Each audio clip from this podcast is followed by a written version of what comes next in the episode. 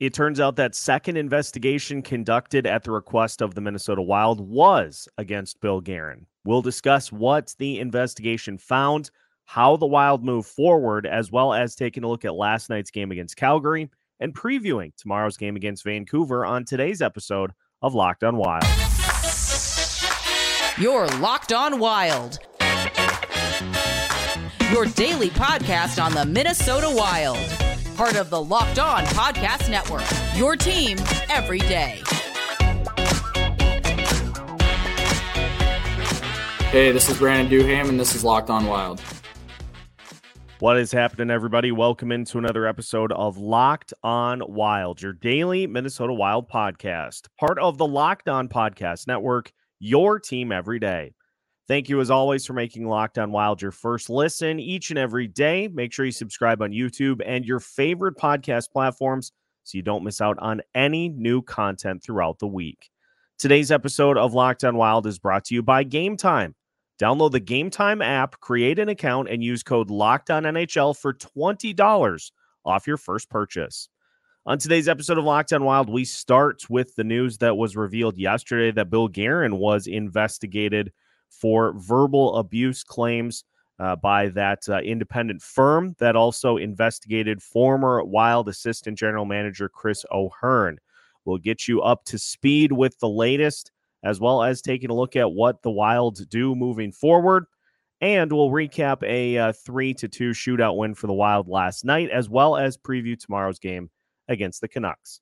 My name is Seth Topol, your daily Minnesota Wild insider, and turns out that second investigation was against general manager and president of hockey operations, Bill Guerin. There is a lot that has been speculated about what has happened from some more national sources, but I'm just going to go with what we know about what has happened here over the last couple of weeks.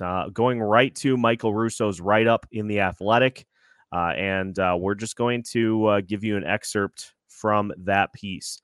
Bill Guerin, the Minnesota Wild's president of hockey operations and general manager, has been the focus of an investigation following a human resources complaint by an employee who alleged verbal abuse in the workplace. 5 team and league sources have confirmed to The Athletic. The alleged incident that led to the investigation occurred in late November and was reported to the team's HR department, which commissioned an on-site outside law firm to investigate. 2 attorneys traveled to St. Paul and interviewed more than 15 members of the organization. 2 team sources indicated that the investigation into Guerin's alleged behavior was complete, and the findings were delivered to upper management and ownership early this week. Wild management determined that Guerin had not committed a fireable offense, team sources said Wednesday. While the investigation was proceeding, Guerin did not attend the NHL's Board of Governors meeting in Seattle, nor the Wild's 4-game road trip to Western Canada and Seattle. That was odd considering it was new coach John Hynes' first long road trip with the Wild. Guerin didn't reply to a text message seeking comment late Thursday afternoon. The Wild declined to discuss details of the investigations, but said in a statement, "The Minnesota Wild takes its code of conduct seriously.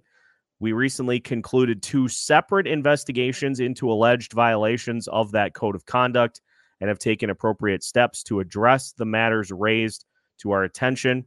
The club will not comment any further."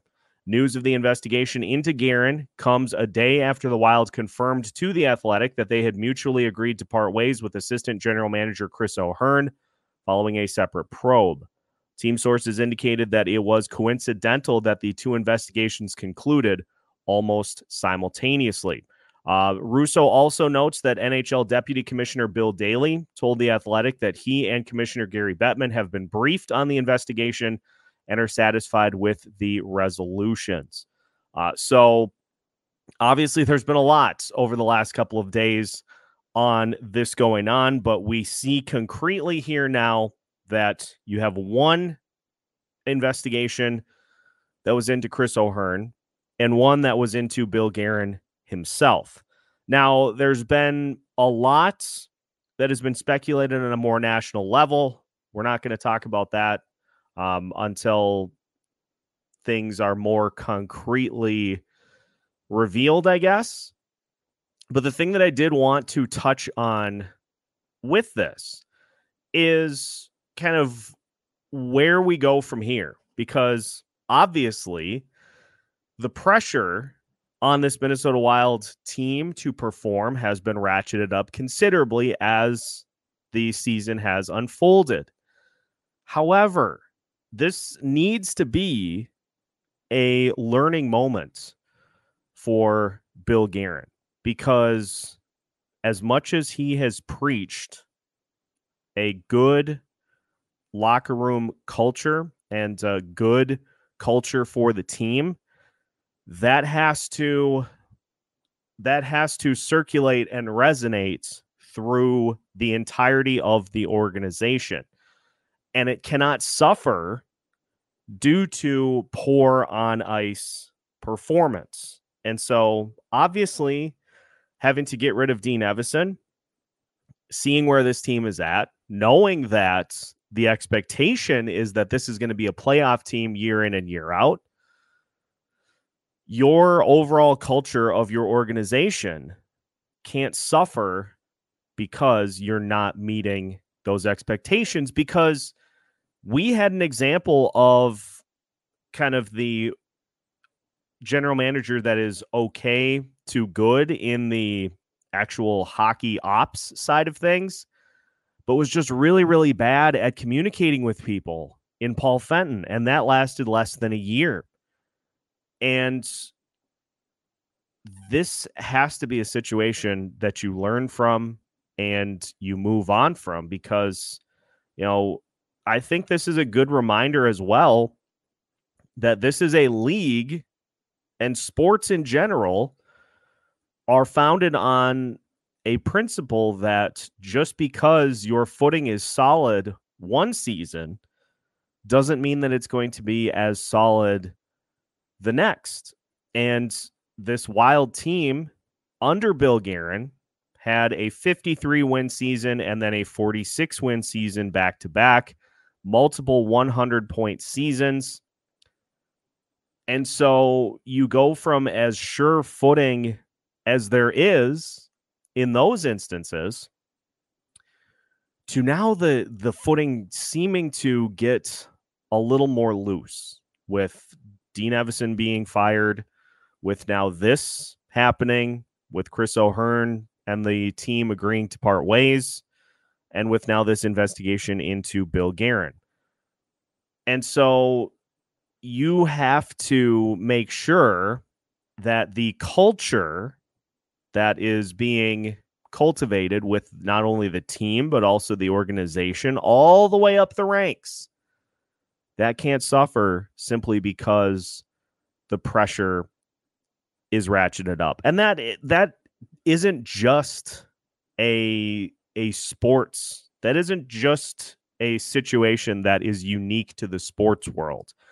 We see this in all works of life, all different professions, is you can't have things like this happening in the workplace. And so it appears for right now that this is the end of this situation, but I mean, I'm just going to point right back to this being the exact type of thing that got Paul Fenton let go by this franchise. So for Bill Guerin, use this as a teachable moment, a learning moment. Nobody's perfect. Human beings are not perfect in any sense, but you have to use these types of situations as teachable moments and move on from them. Because I got to tell you, the vibe in and around this team this season has not been great.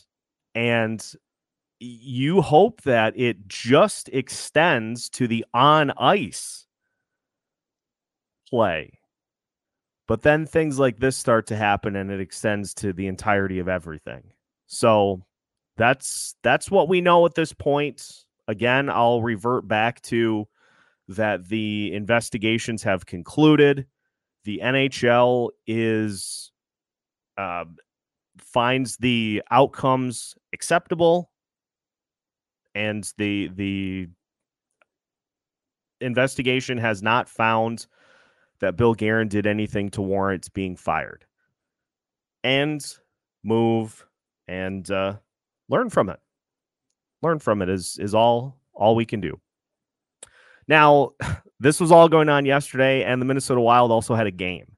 But they ended up being able to come away with a win. And so we'll talk about some of the things to pull from last night's game against the Calgary Flames as we continue today's episode of Locked on Wild after this. Today's episode of Locked on Wild is brought to you by Gametime. The holiday season is here, and you are probably looking for that perfect gift, whether it be for your parents, sending them to one of their favorite concerts, or just looking to go to watch the Timberwolves play with your friends. Gametime is here to make the ticket buying experience as stress-free as possible. How many of you have been down this nightmare scenario? Just follow along with me for a second. You buy tickets for a sibling to go see the Minnesota Vikings play. And they get there and the seats aren't great. The seats are obstructed. You can't see the game. Gametime offers you views of every seat at the venue, as well as last-minute deals on all the tickets you're trying to score this holiday season. Take the guesswork out of buying tickets with Gametime. Download the Gametime app, create an account, and use code LOCKEDONNHL for $20 off your first purchase. Terms apply. Again, create an account and redeem code LOCKEDONNHL for $20 off. Download Gametime today. Last-minute tickets, lowest price, guaranteed. Welcome back to today's episode of Locked on Wild. Once again, we are your team every day. We thank you for making Lockdown Wild your first listen each and every day as well. We'll have you covered for tomorrow's game against the Vancouver Canucks. Preview of that coming up here in just a bit. But let's talk about that 3-2 shootout win for the Minnesota Wild in last night's game, and in particular, what we saw from the Wild defense, which was encouraging for the most part. Obviously, you got to start and end with the Brock Faber 30-minute performance in last night's game. 30 minutes, 8 seconds of ice time. He had 3 blocked shots. He had a hit. He was just all over the ice. And so for John Hynes in the era of no Jared Spurgeon, at least for last night's game, the reports are that he's going to be a game time decision for Saturday against Vancouver. But in the non-Jonas Brodin and Jared Spurgeon world, John Hynes, ace of spades, is Brock Faber. He played just every time there was a critical moment in last night's game. In overtime, he was the first defenseman out in 3-on-3. He played critical minutes down the stretch. He was on the power play. He was playing everywhere you want, everywhere they needed him. And it seemed like he just continued to say, okay, I'll take more. I'll take more minutes. Put me on the ice. We're going to get through this game, and we're going to get a win. And he did. But not only Faber's performance last night, you get 26 minutes from Jake Middleton, who continues to play his best hockey of the season. I know early on in the season, he had struggled pretty tremendously at various points. But as Brett Marshall laid out in his post-game stat dump, that Middleton has been on the ice for, I think, 5 total goals over the last 10 games, and 4 of those were against the Edmonton Oilers. So he has shut out, when he's on the ice, he's shut out opposing teams in 8 of his last 10 games. Brock Faber has only played fewer than 20 minutes in a game 1 time this season. He's played more than 25 minutes 7 times. And again, we see in last night's game, the youth leading the way. Matt Boldy scoring the first goal of the game, continuing his renaissance here over the last 8 games. He now has 7 goals. He has stepped up and taken the mantle for this team of the go-to guy. Marco Rossi scoring his 10th goal in last night's game. Second in the league amongst rookies in scoring and points. He continues to take the mantle. And then you have Brock Faber on defense leading the way. And I got to tell you, folks, with everything that we've seen so far this season, the fact that you have the continued performances of Faber, the continued performances of Rossi, and I'll say this on Marco Rossi, because and it sounded like he was ill for a couple of games, which led to a bit of a drop in his production and his performance. But it sounds like that was due to sickness, and he's still working his way back from that. But it just seems with Marco Rossi that he finds ways to contribute even when he may not jump out at you on the stat sheet, because he continues to do the little things. He got right up to the front of the net for his goal last night. He continues to get to that spot regularly. And that is an area where it is really hard to go into a slump. If you can get up to the net and can win battles there, that's a really hard area to go into a slump in. And so super encouraged that we continue to see Rossi on pace for 30 goals this year. And he's gotten to double digits, which is, I think, far and away what we had expected that he was going to be able to do this year. He's exceeding expectations. He just continues to answer the bell every time he's called, it seems, as this season unfolds. But I think what we are seeing from guys like Boldy and from Marco Rossi, who, by the way, as Brett also notes in his stat dump, Marco Rossi at 5-on-5 since November 12th, which is 13 games. He is a 54.4 Corsi 4 percentage, a plus 13 shot differential, an 11-3 goal advantage, a 56.9 expected goals for percentage. He's added 10 points across that span, and 4 of his 5 assists are primary assists during that span as well. And so Rossi just continues to get it done. Kirill Kaprizov, on the other hand, does not. And actually, another note before we get to Kaprizov, since November 28th, only Austin Matthews has scored more goals than Matt Boldy, 9-7. So Boldy continuing to lead the way for this Wild team. As Brett notes, Kirill Kaprizov is still struggling to get to the dirty areas. He's only had 2 or more high-danger chances in 8 of the Wild's 27 games this season. His high-danger Corsi 4 per 60 has dropped from 5.05 last season to 3.74 this season, and his individual expected goals per 60 from 1.37 last year to 1.06 this year. And so some combination of trying to do too much because of not really knowing yet how to play through the injury that he's been dealing with, or trying way too hard, I think, are the two things that we're dealing with Kirill. He looks better on the ice over the last handful of games, and so I think it's more to the trying too hard to make plays as opposed to simply making them being the issue, because look at his shootout goal last night. He flies up the ice and just tries before he really has an opportunity to kind of assess what is going to be available to him. He flies up the ice and shoots within a split second of getting to the front of the net.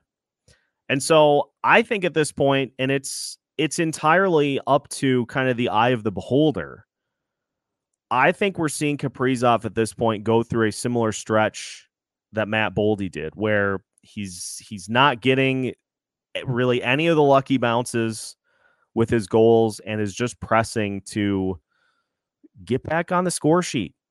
And if he can get a goal or two just to allow you to exhale and allow you to breathe, I think we may see him hopefully get himself back to at least somewhere close to where he's been over the last couple of seasons, because the lack of even strength goals so far through 28 games is not good, but he's not the only one, because I'm going to also gripe about what we saw from Marcus Johansson in last night's game. Now, Johansson played 18 minutes, 42 seconds. He did have an assist on the Matt Boldy goal, or actually, no, it was on the Marco Rossi goal. He did have an assist, but there was the play in which he's flying up the ice, driving to the net. And instead of simply trying to push one past Dan Vladar, at the last second decides to try to pass across to the other side of the crease. And the other player, I think it was Matt Zuccarello, but I'm not entirely positive. The other player who was crashing didn't have enough room to do anything with it. And so you go from it being behind the defense to not getting a shot off at all. And that you just can't have. And so we need a lot more than what we're getting from those guys like Marcus Johansson. And I think the next thing that you have to do is take a look at a bump up in the lineup and a bump down, just to see if that's enough of kind of a wake-up call to, hey, I got to pick it up a little bit here. I gotta shoot the puck when I have it. When I have the opportunity to drive up to the net, I got to take a shot, instead of the other one from a few games ago where he got into the offensive zone with a path to the goalie to where he could, from the right side, kind of slide across to the left and maybe try to go top shelf with one. But instead, he takes it into the corner and there's no shot at all. Can't have that, people. We got to start taking those shots if they're there. Yes, you may not end up getting a goal, but I'll tell you what, if you don't shoot, you're not going to get a goal. So I would rather take my chances with shooting than I would with not. So it was a good win for the Wild last night. Filip Gustavsson continues to rebound tremendously back to the form that we had expected to see from him. And again, you're led by the youth, Boldy, Rossi, and Faber leading the way in last night's game. So that was super encouraging. A win at home is great, but now you get a tough opponent who is back on track in the Vancouver Canucks. And so we'll preview the rematch against Vancouver to finish off today's episode of Locked on Wild after this. Today's episode of Locked on Wild is also brought to you by FanDuel. As the weather gets colder, the NFL deals stay hot on FanDuel. Right now, new customers get $150 in bonus bets with any winning $5 moneyline bet. That's $150 if your team wins. If you've been thinking about joining FanDuel, there is no better time to get in on the action. The app is incredibly easy to use with a wide range of betting options, including spreads, player props, over-unders, and more. And speaking of tomorrow's game against the Vancouver Canucks, the Minnesota Wild are currently minus 118 on the money line. Vancouver checks in at minus 102. And again, I like those anytime goal scorers in this one. And so for your Minnesota Wilds, there are plenty of options as to who you can go for players that'll score. Maybe Kirill Kaprizov gets in on the action here in this one. It'll be fascinating to see how the game plays out. But regardless, make sure that you are playing on FanDuel. Visit FanDuel.com/lockedon to kick off the NFL season. FanDuel, official partner of the NFL. Final segment of today's episode of Locked on Wild. Once again, we thank you for making Locked on Wild your first listen each and every day. Make sure to join us after tomorrow night's game for a Locked on Wild postcast, an afternoon delight for you tomorrow as the Wild take on Vancouver, trying to pick up a win in the rematch. And let's start with the news as we just reported. John Hynes saying that Jared Spurgeon will be a game time decision for the Wilds in the game against Vancouver tomorrow.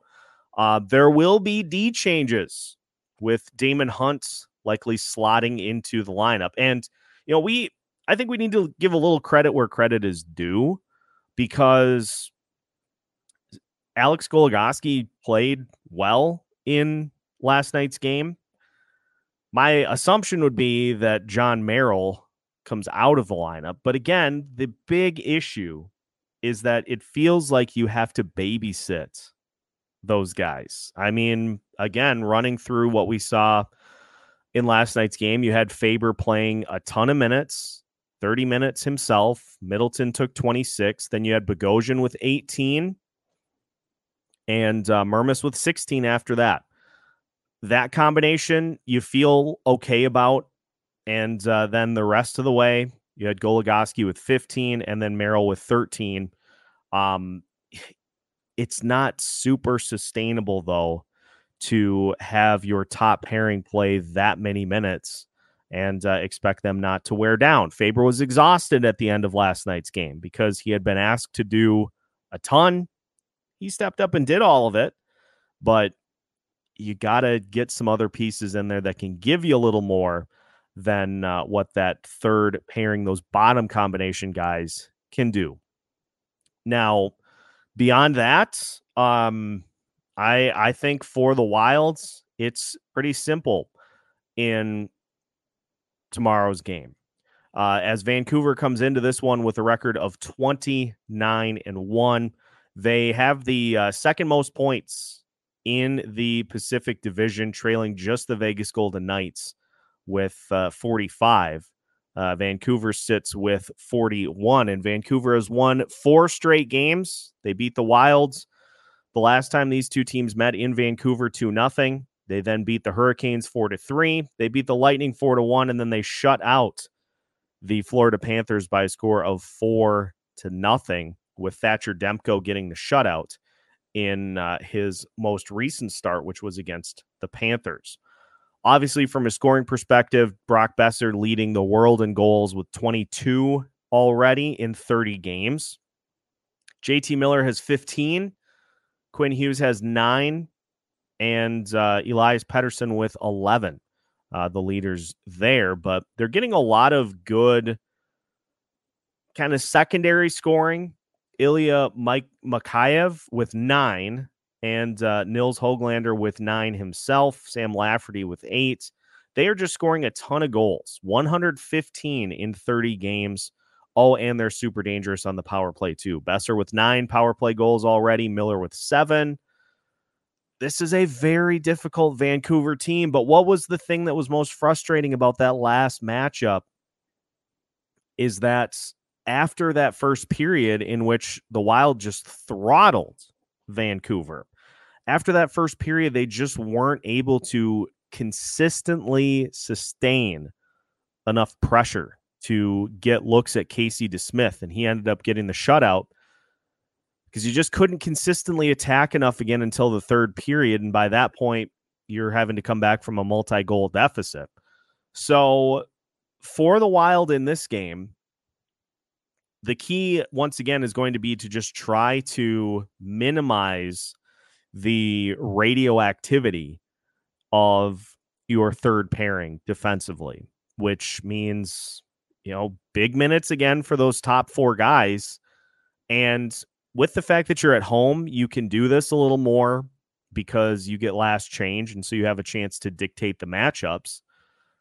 But it was... It's a situation where you know what you have, and it seems like it's an issue with Alex Goligoski when he plays multiple games in a row.